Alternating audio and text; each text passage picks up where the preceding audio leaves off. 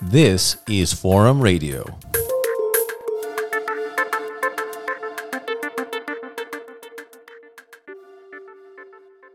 Hello and welcome to Forum Radio with me, Jan Bellinger.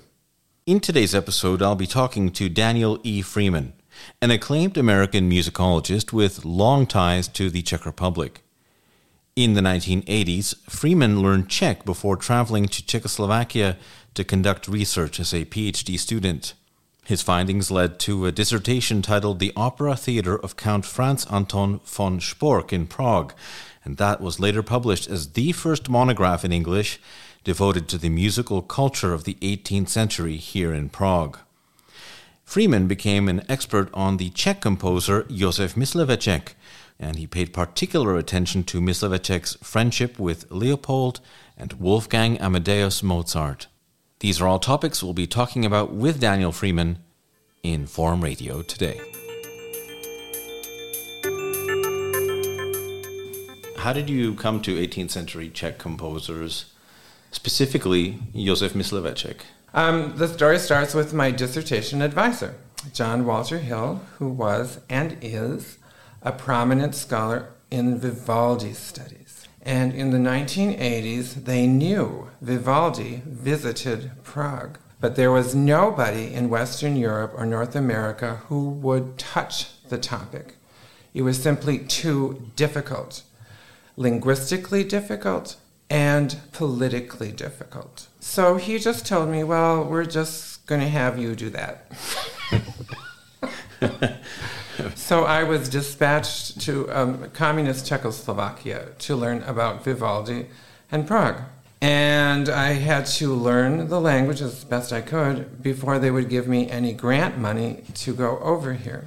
And I completed my studies, I completed the, my dissertation. It's called The Opera Theatre of Count Franz Anton von Spork.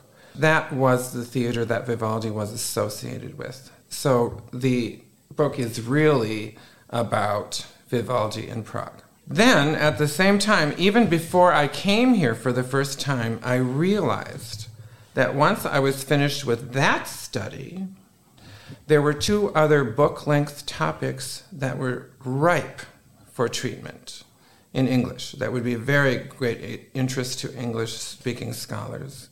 One was the life of Josef Mysliveček because of his association with Mozart. And then the other topic besides that was uh, Mozart in Prague. Then I systematically treated all three of the um, subjects and produced books devoted to each one. The big surprise about Mysliveček is that his music was so unexpectedly excellent. My interest was mainly motivated by his connection with Mozart and to find some way to explain it. And then the a big benefit, totally unexpected, was how excellent his music was. Is it fair to say that at the time, and as you mentioned, it was the 1980s, time of the Cold War, of the Iron Curtain, communist Czechoslovakia, is it fair to say that a lot of this territory was mm, unmined before, that it was fertile ground? Indeed. There were, of course, some studies in Czech. To be really thorough, there was more that was needed that would be true, I would say, of all the three topics. And so I was only too glad to try to find out new things. And I did in all three cases. I just wanted to leap out of the chair I was sitting in in one of the archives. And I couldn't sleep at night when I found something really interesting or something that had been declared lost but wasn't lost or was just really interesting. As far as having to learn the language, I have no regrets whatsoever, not only from the aspect of being able to work with the culture of, and history of this country. Because when you learn one Slavic language, it's the key to all of them. For example, I can pretty much read Polish, even though I've never studied it, because I learned because I learned Czech. So um, I have absolutely no regrets about learning the language. It was something very good. Something very rare for a musicologist, um, but I think they all should. I'm grateful to have been able to see what life was like here before. What were your impressions during that time? My impressions were this is one of the most beautiful places I've ever seen in my life. I couldn't imagine how beautiful it was. The first day, I walked all the way from the dormitory, a long ways in, in um, to the Hrad. I thought I was landed in a fairy tale. and then I imagined, oh, well, all European cities are this beautiful. Then I started to actually visit some of them, and I realized, no, um, this is an exceptionally beautiful place. About daily life, the first I still remember the first impressions. Um, for example, just to see the stores, they looked full. You know, I said, "Oh, it's, you know, what's so bad about this place?" Didn't take long to find all the different reasons why it was. One thing was, yes, the stores were full, but every store had the same thing. there was no variety or selection. That's true. And then the biggest thing about living, actually living here as a citizen, I learned really quickly, which was something horrible and I could not imagine. You had to take a political stance every day of your life, either to collaborate or resist the regime in all sorts of subtle and non subtle ways. And that uh, struck me as an intolerable pressure. I couldn't even imagine living. But I was very lucky because I was insulated from all of that. I was a privileged foreigner. And then all that, you, that I mainly dealt with, not exclusively, but mainly dealt with was enjoying the nicest things about the city and the country without having to deal with the most horrible things. I imagine it must be fairly common across the history of classical music that there are different slants or areas that were neglected. Uh, I remember being surprised at some point in my university years because I'd never realized that Johann Sebastian Bach, that his works had been forgotten. It wasn't totally unexpected that there were still many areas that, you know, were deserving of much greater attention. That's always been true, and it's true today. Um, there are still a number of Czech composers who deserve a much more intensive study. But it's um, very gratifying to me how much has been opened up since the Velvet Revolution.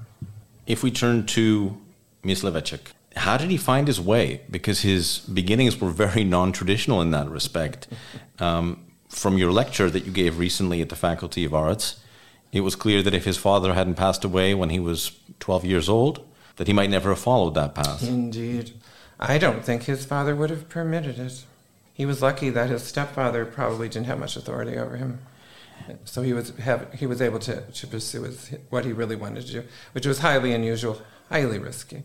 He would have been what? He would have been a miller? He was a miller. He actually um, achieved the rank of a master miller, including all of the rigorous training that you had to go through and um, uh, study of of hydraulics, mathematics, and engineering. He went through it all. As I think you mentioned, you had to be able to actually project, you know, where a mill might stand, how it would be built from the ground up. It was required of master millers to construct a miniature model of a mill made from scratch. So how do you go from that to becoming a composer? Because I imagine, as with many things, that would have been fairly late in the game. Extraordinarily late in the game to make it your principal occupation. However, 18th century Bohemia had a very special musical culture, similar to modern times, but unique in Europe at that time. Musical instruction was normal and actually required, even in elementary school. It was supposed to be used for congregational worship, singing in, um, as a part of, as a part of um, um, Catholic uh, mass services. But um, what you have is if you give people the musical training, a lot of those youngsters will use it for all sorts of different things other than that. And quite extraordinary things can happen once the spark of imagination is um, given to children. And that is what happened to Josef Mysliveček. He did learn more than singing, though. He also received violin lessons, even when he was quite young. His father permitted that, which, was, which is very nice. If he had the talent, and the tenacity to catch up. Do we know how he was actually able to work his way into you know that social strata? Because it's one thing to have musical talent, but it's another to actually uh, get commissions to make a name for yourself. All that we know for sure is that he had a magnetic personality. He was a charismatic individual. Exactly how he approached these people remains a mystery exactly who he spoke to and how he spoke to them in order to get to the top people, we cannot be sure. Within Bohemia, it wouldn't have been so hard because he was in the artisan classes and then his father was quite wealthy. So that made it much easier. There's another thing as well because of his position as a master miller, because that had um, a bureaucratic implication. You were supposed to be a, a government official in many ways to regulate the waterways of the country. So he did have an official position, a higher social class, and wealth. So for the, um, the, the, patrons within the country, such as the Waldsteins and the Vratislavs, that he knew, it wasn't that difficult to find intermediaries who could make the introductions. How he did this in Italy, we have no idea. And it's the same mystery with Leopold Mozart. We don't know how they did it exactly. We are going to get to the Mozart uh, very shortly, of course.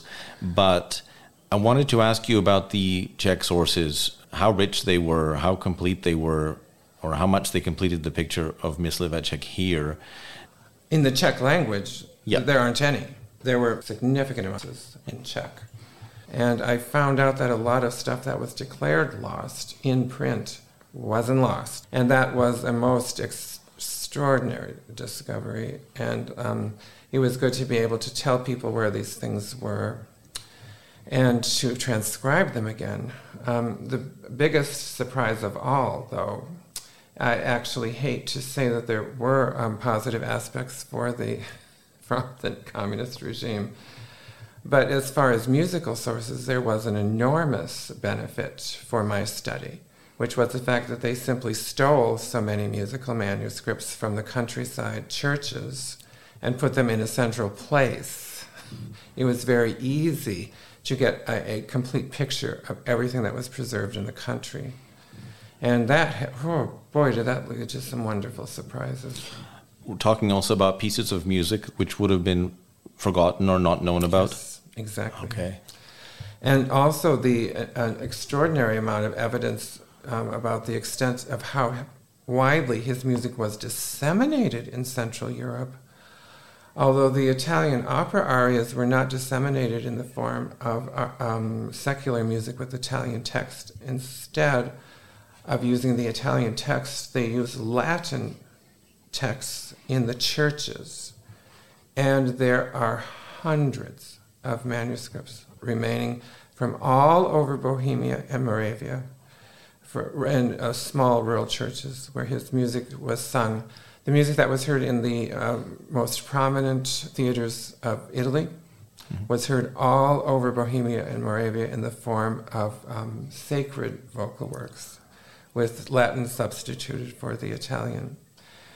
And I believe this is a great, great credit um, to Bohemian musical culture because what they seem to realize is we really do want the very best music in our churches, no matter where we are, even if we're far, far from a major cultural center. Okay, we don't have talented enough people locally, but we can tell what's good elsewhere, and to get it performed, um, we, we'll just adapt it a little bit. And then we will have the best music in Europe um, at our disposal and at our um, worship services. If he went from strength to strength in Italy, first of all, was Italy the place to go? It, it, it obviously it, it, was the source and the setting for his success. He became known as uh, Il Divino Boemo there, the divine Bohemian. That is a myth that's, that's okay. perpe- that was widely perpetuated in the 20th century, and there are still reference works that make that claim. But actually, the source of that phrase uh, is a, um, well, in English they would call it a, a, a, novella, but they call it a romanetto in Czech um, by Jakub Arbes that was published in the 1880s, and the title of it was Il Divino Boemo. It's a suspicious um, appellation for an 18th century composer because it really wasn't until the 19th century that it was common to ascribe divinity to great, uh-huh. um, to great artistic figures, such as the divine Sarah Bernhardt and, and others. That was more an affectation of the 19th century. So it was suspicious, but there's absolutely no record of him being referred to as the divine Bohemian before the publication of the Arbes novella. Did he make a mark though in Italy? I mean, he, he took off. Quite a mark. Yeah.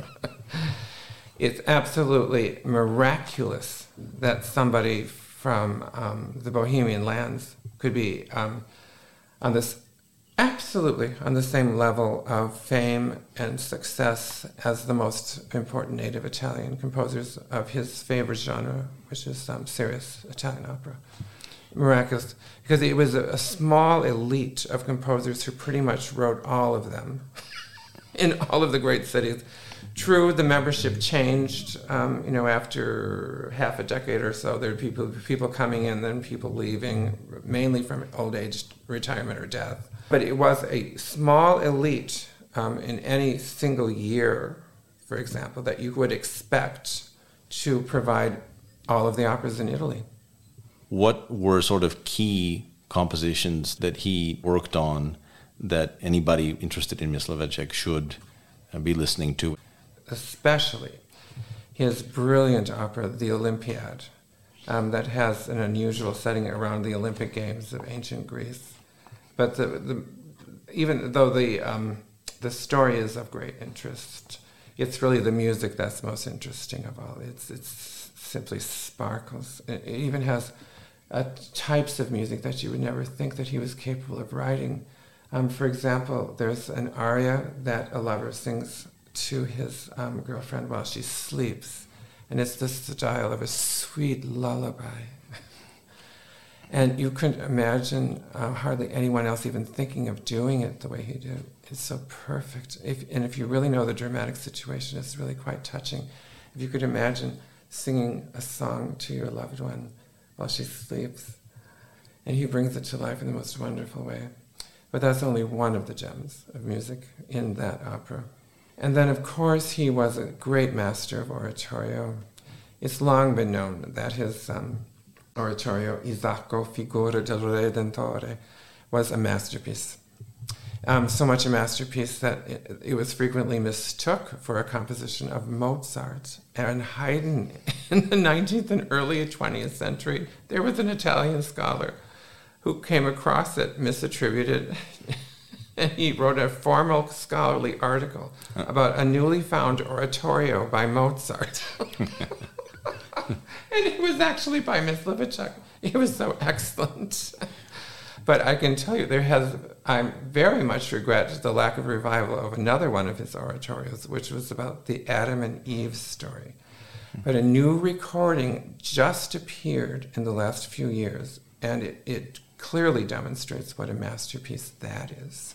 Now, there are a number of operas I just terribly regret um, that have never been recorded. A, and since people can't hear them, there's not much point in singling them out. Um, but then the other great vista of excellence is in his instrumental music. Mm-hmm. And pretty much any recording you find of his symphonies is going to be excellent. And that's also true of his opera overtures.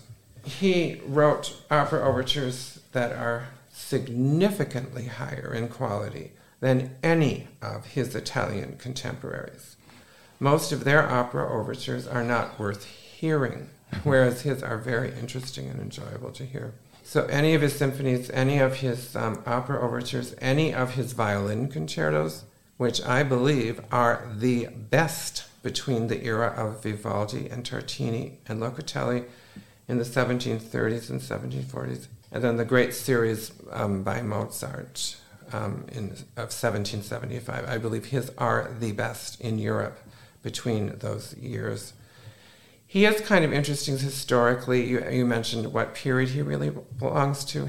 He really belongs to a period where um, music in Europe was getting past what I call the little ice age of early classicism, in which most of the music is not very good at all. And I often say, for example, in the 1750s, there was not a single masterpiece of music written in Europe. and th- things started to get better in the early 1760s, and they just started to get even better and better and better. And he was a part of the um, group that really got things going in the, in, in, um, in the interest of greatly increased um, quality in the late 1760s that began the period that we call high classicism, the music of about 1770 to um, the year 1800. And he was one of the most important figures in pioneering the techniques of composition that started to greatly increase the quality of the music and the length of the music because they've sought ways to make um, the, the um, musical materials interesting enough to bear more development and repetition. He was a part of all of that. To come back to his training as a miller, you suggested in your talk that there were certain elements from his artisan training that informed his compositions. What were they? I'm convinced of it. it's the very um, tight, systematic, logical way that he puts a piece together. This is something that you don't notice very much unless you listen to a lot of the music by the lesser masters. But um, the compositions of Mozart, Haydn, and Beethoven, for example, in comparison to those, are extraordinary for the way that they logically connect musical ideas. Most of the lesser composers couldn't do that very well. um, there was over repetition. There was a sense of stopping and starting because they couldn't connect the ideas well. Um, some people get lost into incoherency. They seem to be going into a direction that they can't get out of or bring to a logical conclusion. a very good example of one of those would be Johann Christian Bach.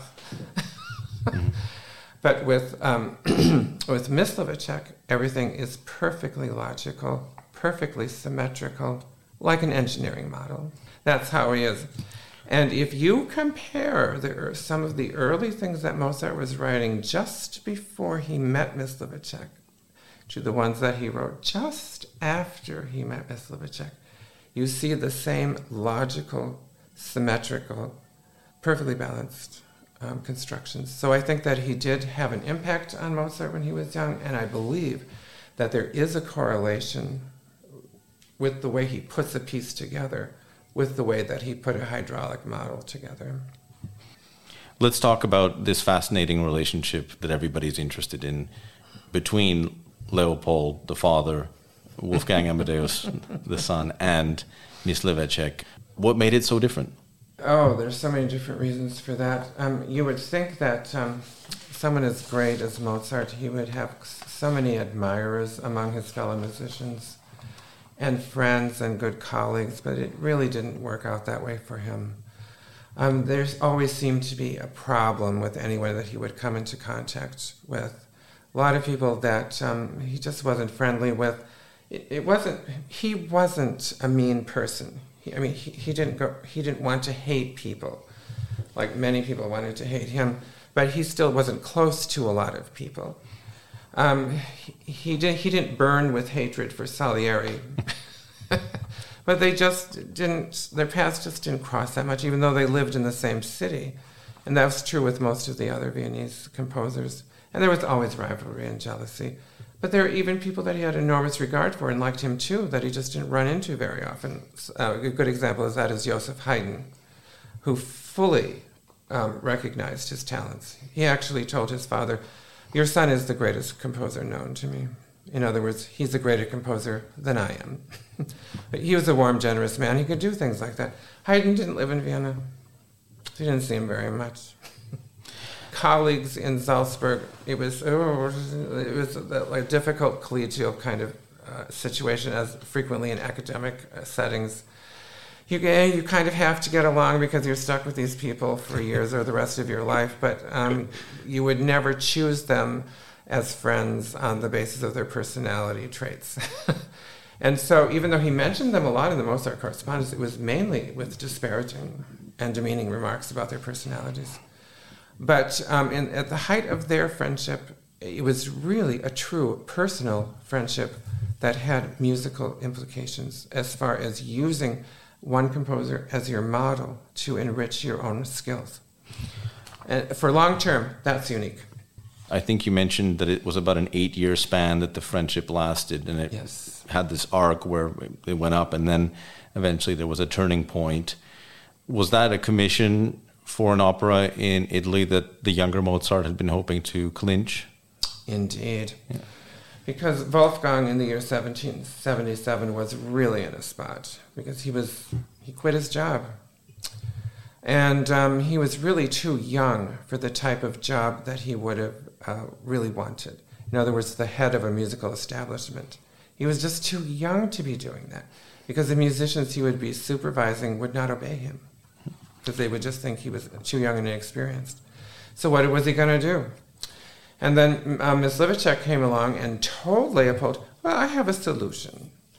Um, they love me so much in Italy. I'm supposed to write a bunch of operas for Naples. Oh, well, I can give one up for, um, for, for your son to help him out because he's in a pinch. And um, he claimed that he had the power to arrange a, a commission at the top opera house in, in, Italy at the time, which was the Teatro San Carlo in Naples. And we don't know for sure if this was a lie from the start or if he really thought he could get away with it. All that we know for sure is that he used this as leverage with Leopold to get patronage from Leopold's boss, his employer, the Archbishop of Salzburg. Leopold did everything he was asked to do mm-hmm. and brought him quite a lot of money and made it possible for him to get quite a lot of exposure at the court of Salzburg. Um, but then he couldn't swing the commission and he wasn't honest about it. Mm-hmm. He just said, Oh, I'm waiting. I'm, I just expected any moment. And after a period of enough months, you know, he knew that it wasn't going to happen. He just wasn't being honest. He's, he was so desperate for money that he still wanted to try to use his friend. I personally feel that his motivations were mixed. He actually genuinely did have a lot of um, affection for the Mozarts, but um, his, his situation was so impossible that he, he still had to try to seek sources of income any place, in every place he could. And he did use Leopold. Mm-hmm. Uh, and as you said, usually nobody's fool. So once burned like that, then he sort of, I guess, would become a persona non grata, or something to that effect. Oh, with Leopold, Leopold. Mozart. Yeah. If you crossed him, the door was shut in your face for the rest of your life. That's how he operated. Mysliveček's fortunes turned for the worse, and he had health problems. Uh, yes. And uh, incurable. Incurable health problems. You mentioned that there's only one actual proven source. Yes. And that is the Mozart correspondence. Exactly. Was this Leopold warning off his son to stay away from Mysliveček, whose reputation at that point was, at least in his eyes, in tatters? Absolutely. I, I can't emphasize enough. If it were not for this, this exchange of correspondence within a few weeks among Mysliveček, Wolfgang, and Leopold, there would be no historical indication that um, Mysliveček had a reputation as a seducer or that he had contracted venereal disease. Leopold was a prude, um, and he told his uh, son not to have anything to do with him. It's not only, I think, because he felt he should be punished for contracting venereal disease, although he did. He didn't want his son around somebody with that type of personality because he was uh, frightened that Wolfgang might copy the behavior of his uh, magnetically hmm. attractive friend.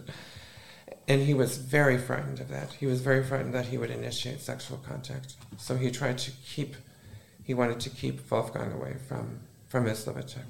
There was this botched operation in Germany, I read, where his basically his nose was burned off mm-hmm. because he had been suffering already from the third stage of syphilis. Yes, which destroys the septum so that was it at that point for them because there's a moving passage there that you can sort of get a sense that uh, the younger Mozart had pitied him. He'd seen him. Mozart uh, was human. He, he was also desperate for money and a job. He also realized that Miss Mysliveček, despite his promise, was not going to deliver on it. He also became disillusioned. Um, at first, there's a letter where he um, ridicules him for his sexual promiscuity. Then there's an even more vicious letter from later in the year, 1778, in Paris, when he actually stoops to ridiculing his appearance without a nose. Yeah. because he says, oh, he should be, they should hire him at the court of Salzburg to be the conductor there. He'd frighten the musicians into obedience with the way he looks, without a nose. yeah, that's that's really below the belt. Um, no matter, no, Mysliveček did nothing to Wolfgang Mozart to deserve that. So they certainly had a biting sarcasm or a biting approach when, when they felt like it. well, Wolfgang was famous for his denigrations. but then I have to, I also have to point out there's all of a sudden there's mounting evidence that um, Wolfgang, it's indirect evidence, but it is mounting, that Wolfgang had second thoughts. Um, he was seemed to want to forgive his old friend and go back to learning from him and even sort of paying tribute to him. Um, but that's that's Wolfgang. He had he had a good heart, unlike his father. Your research provided, and correct me if I'm wrong, provided the basis for a documentary by director Petr Václav a few years back, and now there's a feature film mm-hmm. called Il Boemo, uh, just in the theaters which, if I'm not mistaken, is nominated by the Czech side for an Oscar, which is wonderful. You are correct. It's the Czech nominee for Oscar for Best International Feature Film.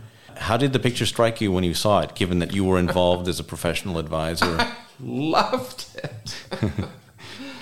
I could tell that he paid close attention to the historical factual framework that I set up. Everything had to be fleshed out, however and um, that that's what was astonished me, especially the way that he brought um, the 18th century to life. Typically, in historical films, it's idealized. It's centered around um, the nobles and what they believed were their lovely lives of beautiful clothing and um, correct behavior. But actually, 18th um, century society was a lot more gritty and um, dirty and morally corrupt than most people realize. It was wonderful to see someone being honest about that. But you still also saw portrayals of people who were much more pure, morally pure. Your involvement in this picture makes clear that historical accuracy was important here. Okay, we know that there's always a little bit of leeway when you're. There has to be. There's yeah, no way out. There's no way out of I'm that. I'm sorry. Yeah. We live in modern times. Yeah. And we have to appeal to modern audiences, and that's the way it is. So yeah. some things have to some things have to be adjusted. Yeah. At the same time, and I, I know maybe musicologists don't like when people bring up Amadeus, which on its own merits uh, I consider still to be a brilliant film. Most people today know that it's uh, not historically accurate in most regards, uh, and that it, the whole Salieri Mozart hatred is a fabulation uh, that, and based on rumor and then a Peter Shaffer play. and screenplay. Very true. Um, nevertheless, the reason why it invites some comparison is because obviously they're both period pieces. Uh, you have the costumes, the settings, the wonderful locations, and the music. In that respect, they do share some DNA. Here, will audiences, do you think, be surprised, though, that you know the result will be different? I believe they will. And I believe that many people be, will be pleasantly surprised if they really think hard about the faults of the, how the film was made, which had to be done because it was a Hollywood movie. I have so many complaints about that film, but however, I am the first to acknowledge how much interest it created in the music of Mozart and in classical music in general. It has to be um, complimented for that. It has to be singled out and praised just for that even though there are so many problems in so many different areas. And uh, the, the, most important of all is a complete mischaracterization of Mozart. But I wanted to address that issue uh, in, in, an interesting way in a moment. Then the other thing I didn't like about the film Amadeus is that um, the, the persona of all of the actors, they were simply not Central Europeans. The people that you see in the film Amadeus are people from Los Angeles, New York, and London. They are not people either from modern or 18th century Vienna. they do not speak the same, they do not have the same um, gestures and mannerisms. They're not Central European, they're American and Brits. Mm-hmm. That's what they are. Who was Milos Forman hoping would watch the movie? Americans and Brits. So he, he tried to make the characterizations more immediate. This cast is all European. And um, the character types are carefully adjusted not only to, to evoke Italy, but actually to evoke the regions. The, the people who are supposed to be bringing Venice to life are Venetian. the people who are trying to bring Naples to life are Neapolitans. And I simply enjoyed that so much. And I think, I think it's something that uh, the audiences for this movie will, will be able to appreciate a lot. I did have a most extraordinary piece of information that came to me from the director. And then it's, it, to me, everything started to make sense. I started, started to connect dots in a lot of ways. Because he knew Milos Forman. Of course he did. They talked. No, he's not with us anymore. But he said that he was interested in Josef Mysliveček.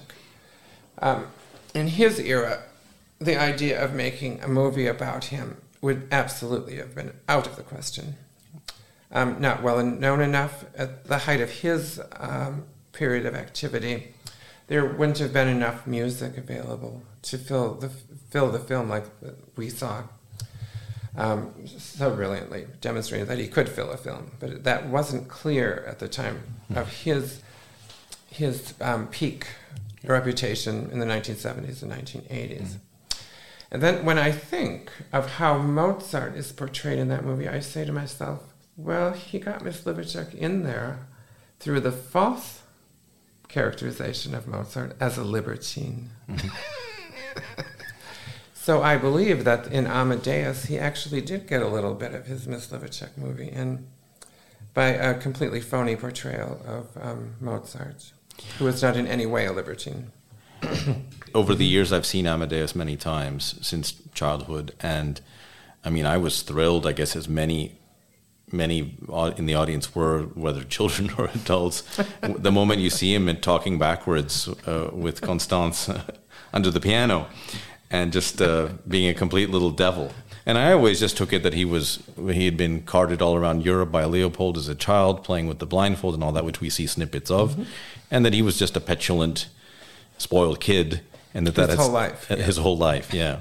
The, the, the, the, the historical justification for Forman's um, portrayal is the child, teenage, and young adult Mozart. Mozart did grow up. And um, Forman, uh, Forman really doesn't show you that. I do want to emphasize this is not a theory that, that Petr Václav would necessarily endorse. Um, but it was his, his um, it was just his recount of a conversation that he had that got me thinking, and then everything makes a lot more sense now to me for Amadeus. You teach at the University of Minnesota. Yes. And it got me thinking on a completely different tangent about uh, famous modern musicians who have come out of there because immediately I thought of Prince. but uh, and Bob Dylan yes. and Judy Garland and there are many many more uh, even the drummer for the Red Hot Chili Peppers for example. Which I didn't know. I didn't know that yeah. So I wanted to ask if um, if you listen to some of this music when you're not listening to classical music or if you're strictly a classical music fan. I was when I was young. Now I've branched out. Thanks to some very dear friends um, who encouraged me. I no, I wouldn't say that I resisted at all. Um, but once I, have learned a lot about much, much more than I used to know about popular music of all eras, and, and come to enjoy quite a bit of it. And yes, and it does surprise people. I know a thing about it, but I, I'm not an expert. But I know a lot more than nothing. I'll give myself that much credit, and I enjoy it. Anyone you would care to mention? I love Lady Gaga. I just love her. Um, she's not right now. She's not exactly at the height of her height of her fame.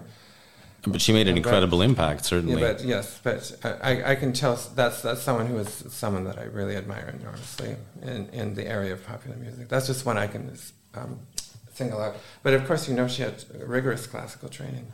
Uh, one of the reasons I like her so much is because it does show. You can always tell in these subtle ways that she has the training. Daniel Freeman, thank you so much for your time and for coming in. Thank you. It was all my pleasure.